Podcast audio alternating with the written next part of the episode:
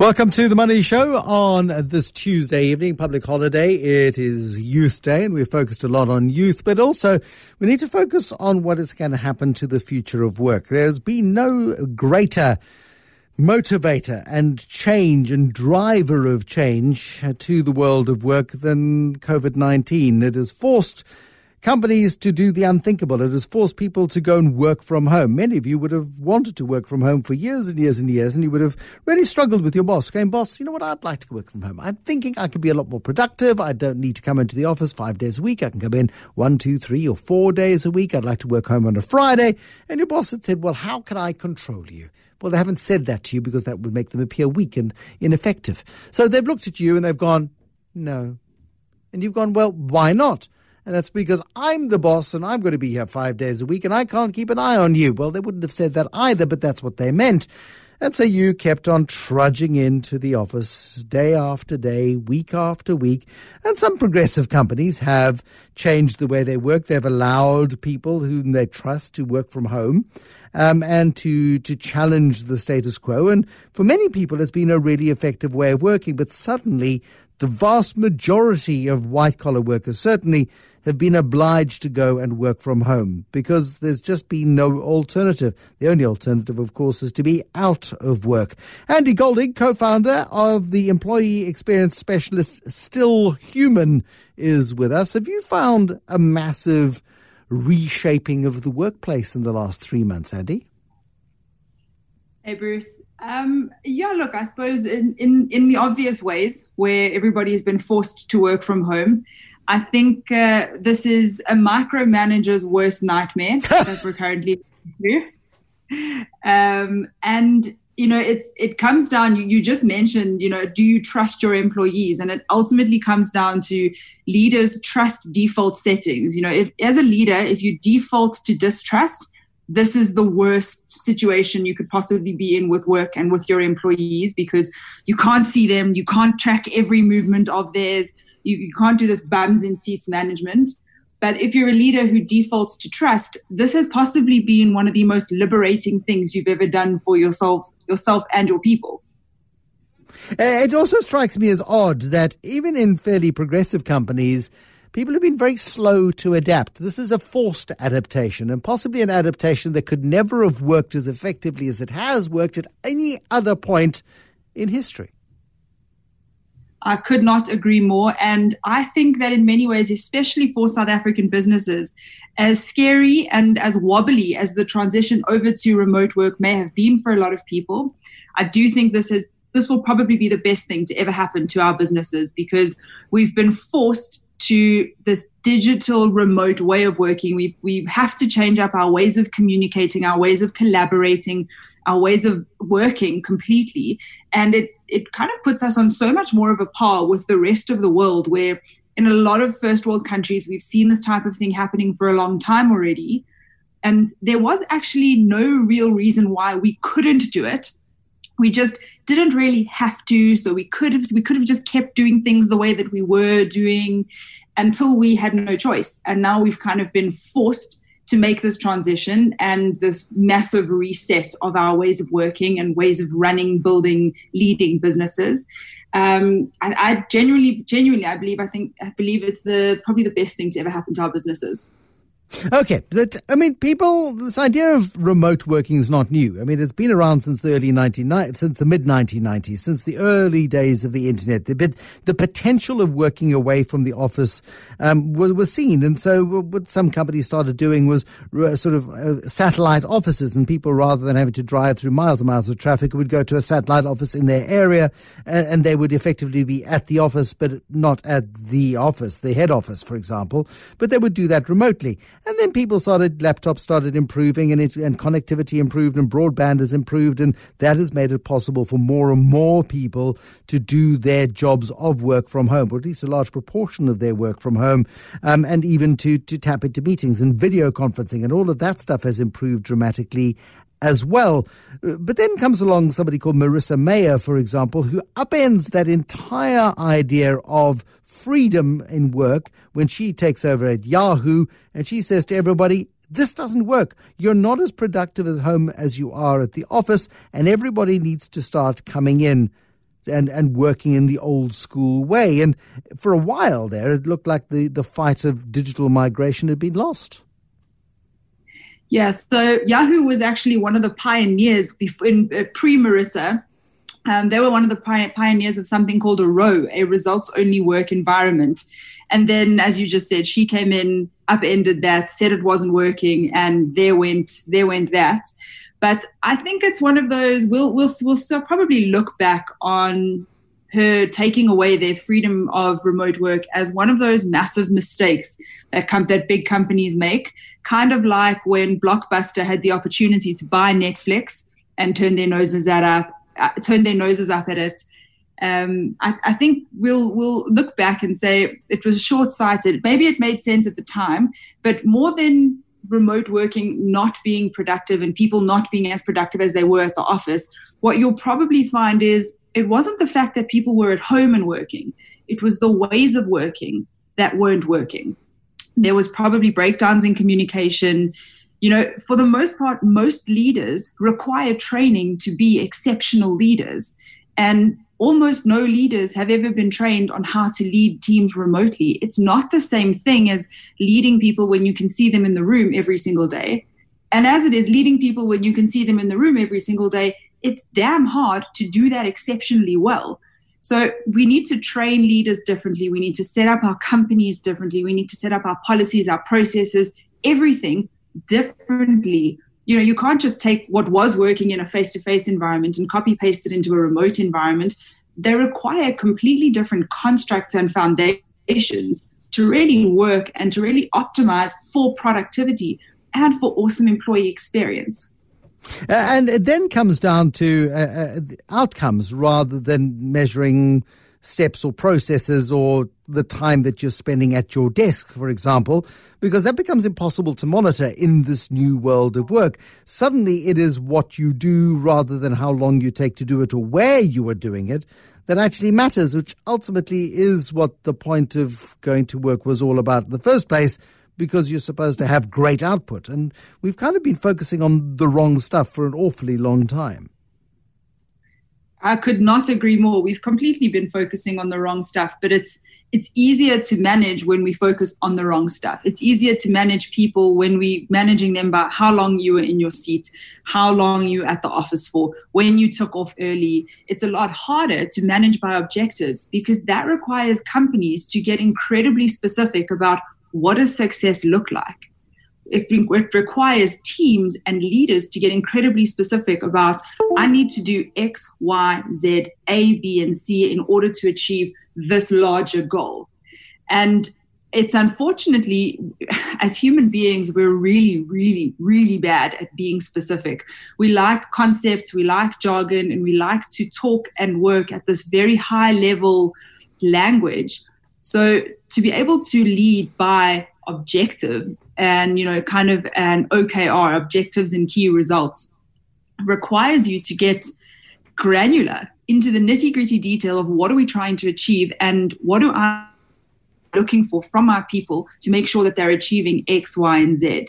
Um, Google actually offer a great example. They used to have a rule, I'm not sure if it's still in place, where as an engineering manager, you generally had up to 30 or so direct reports. And it's intentionally a huge number of people so that it makes it impossible for you to micromanage them. Rather, you, the only way you can be a great leader is to get out of their way and create the best possible environment for your people to be productive and do exceptional work. And that's really what leaders should be doing is holding the space, creating great environments, opening up people's thinking and accessing them at their highest levels of contribution. Uh, but here's the thing I mean, this actually requires. Uh, and my bosses excluded, of course, because they are they are the greatest leaders of all time. Um, but it requires your boss to know what they're doing. Um, it requires them to be on top of their game. And for years, we've had people promoted beyond their competence, beyond their capabilities, beyond their abilities, and they're kind of making it up as they go along. Um, and the next thing, they're taking teams along with them, and everybody's sitting around the table, and everybody nods sagely and wisely, um, and kind of we, we fumble our way through the process of, of management. And suddenly, if you're telling me that the leaders of today actually have to be the ones being specific about what is required in the workplace, that changes what we need in leaders. I mean, surely we needed it years ago, but perhaps this is the opportunity to really change up leadership rather than actually think about how the workplace is ending, changing, and how workforces are changing, and how the, the world of work is going to change. Fundamentally, if we change the way managers manage, well, the rest of it will follow. Absolutely. You know, it's a there's a lot of talk about the workplace 2.0, this new hybrid version of some people are going to be working remotely all the time, some people are going to be in the office. How do leaders lead straddling both of those? You know, if how can you lead and run the workplace and the world of work 2.0 with leadership that's at version 0.5? Because in a lot of cases, and I say this with the utmost respect to leaders, you know, as leaders ourselves in our own business, it's leading people is hard. Human beings are tricky and they're tough, and it you know being a great leader takes takes a lot of skill and it requires a lot of skill. And it's a very very rare person who wants to be a terrible leader. Most people actually don't want to create terrible experiences for the people that they lead and work with. It's a lack of skills and a lack of knowledge, a lack of empathy that creates that their, their people are being switched off and depleted. What we need more than ever now is to ensure that the people we lead and work with are being switched on and grown. You know, people want to access, want to give us their, their best thinking, their highest levels of contribution. And the skills that we needed to get that when we were all face to face, that's one skill set that leaders still need. But now as a leader, I, you know, I foresee possibly three realities playing themselves out in the workplace. First is we'll be face to face always, so nothing really changes. We come back to being at the office all day, every day. Second, we are face to face some of the time, so we have this partial remote, partial in the office. And third is that you've got team members who are face to face, you know, you, you, you people who are commuting at different times, different teams in different places, etc. And as a leader, you have to now create that your teams feel cohesion, your teams can be productive, your teams can meet their objectives across geographies, across time zones, across different hours, different work styles, different communication styles. And as we start to hire people from all over the world and we start to have these really global teams, which is something that I do think we're going to start to see more of, we've proven that borders are irrelevant. If we're all working from home, it doesn't matter where you are. So now you've got cultural nuances, which we already have to contend with in South Africa. But now you've got um, uh, cultural nuances across geographies. So you've got people from all over the world who you need to try and ignite and switch on and have contributing. And so as a leader, there's there's an entirely new skill set that is going to be required to create high performing teams and high performing businesses in the world of work going forward.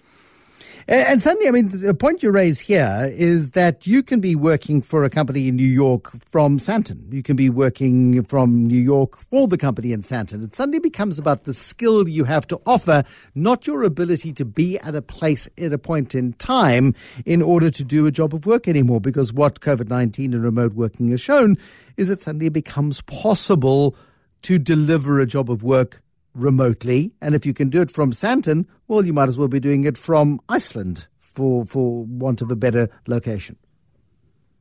Well, exactly. And I mean, there's there's a company called GitHub who are the shining example of how to build a completely remote company and how to build it well. They've got, uh, stand to be corrected, somewhere around 1,500 employees from, and their employees are based in 65 different countries. They are an entirely remote business. So they have built their structures, their procedures, and their policies to suit being an entirely remote business.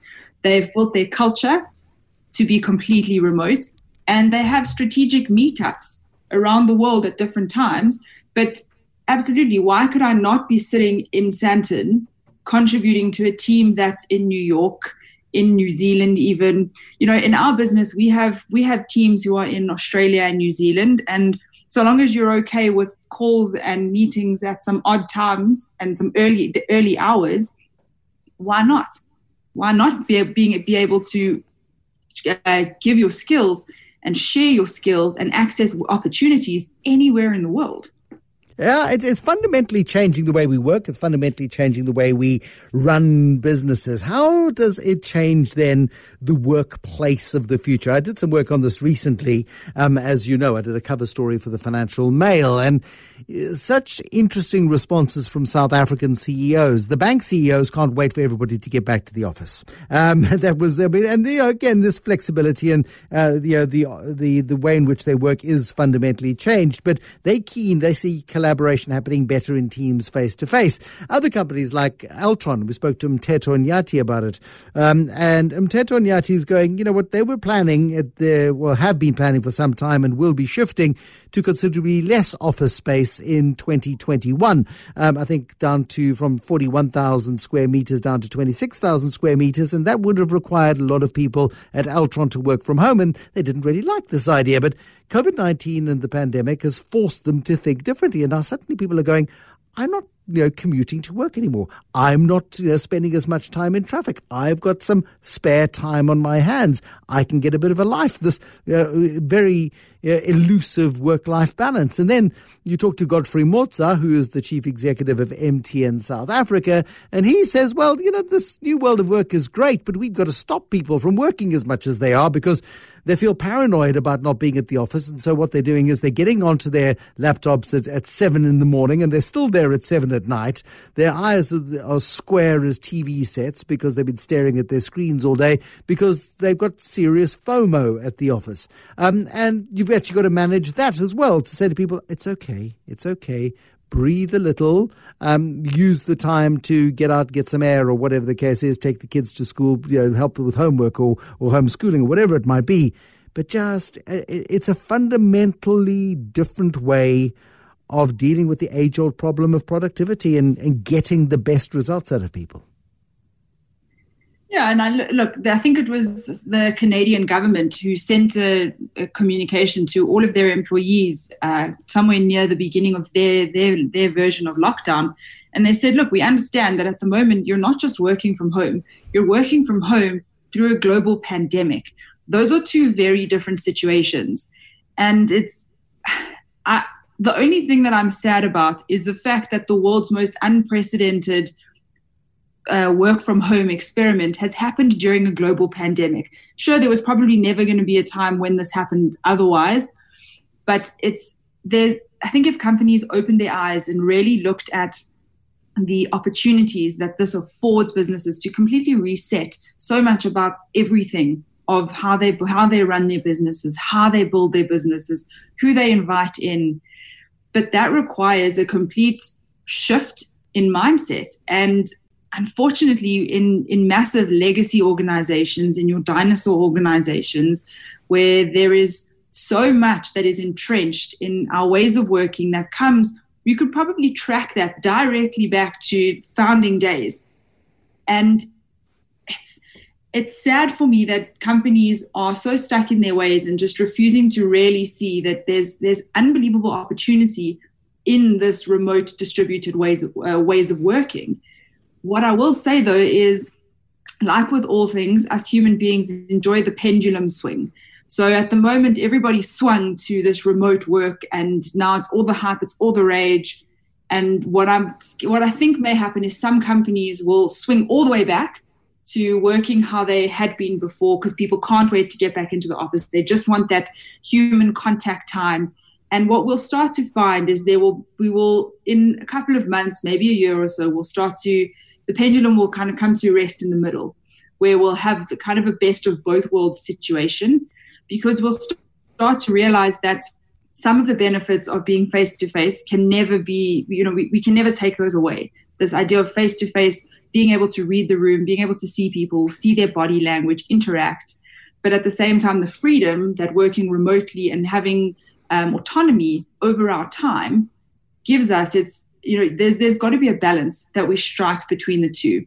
And the productivity hacks well that's again it's that ways of working conversation. We can't expect people to first of all to be showing up and contributing at ex- exceedingly high levels during a pandemic when they've got so much else going on, i.e., that the world is in a global pandemic.